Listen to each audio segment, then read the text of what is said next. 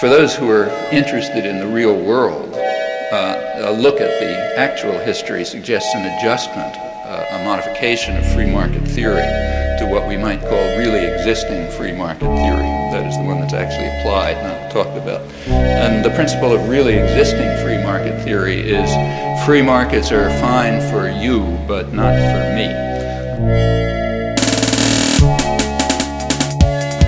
But me I need the nanny state to protect me from market discipline uh, so that I'll be able to rant and rave about the uh, marvels of the free market while I'm getting properly subsidized and defended by everyone else.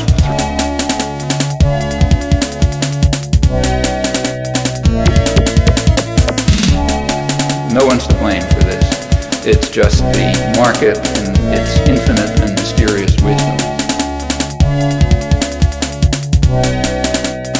What it means is that the concept of capitalism and markets has disappeared as fully as the concept of democracy, which is an interesting fact about the modern period.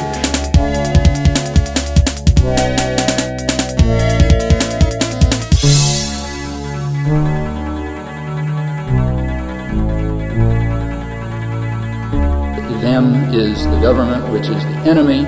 Us is all of us.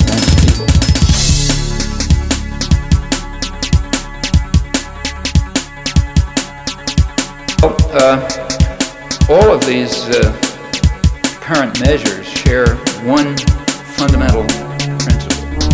These are part of it. Uh, first, well, two, two related fundamental principles. One is they transfer wealth to the wealthy, and the second is they transfer decision-making power to the wealthy. Uh, so all of them have the effect, just think it through, what all, every one of them has the effect of putting more power to make decisions into the hands of unaccountable private tyranny.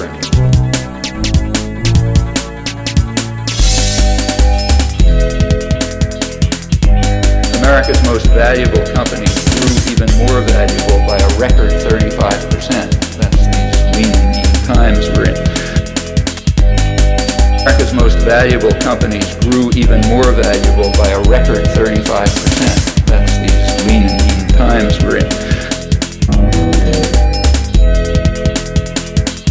Uh, is it out of control? Is there nothing we can do? Well, there's no reason to believe that.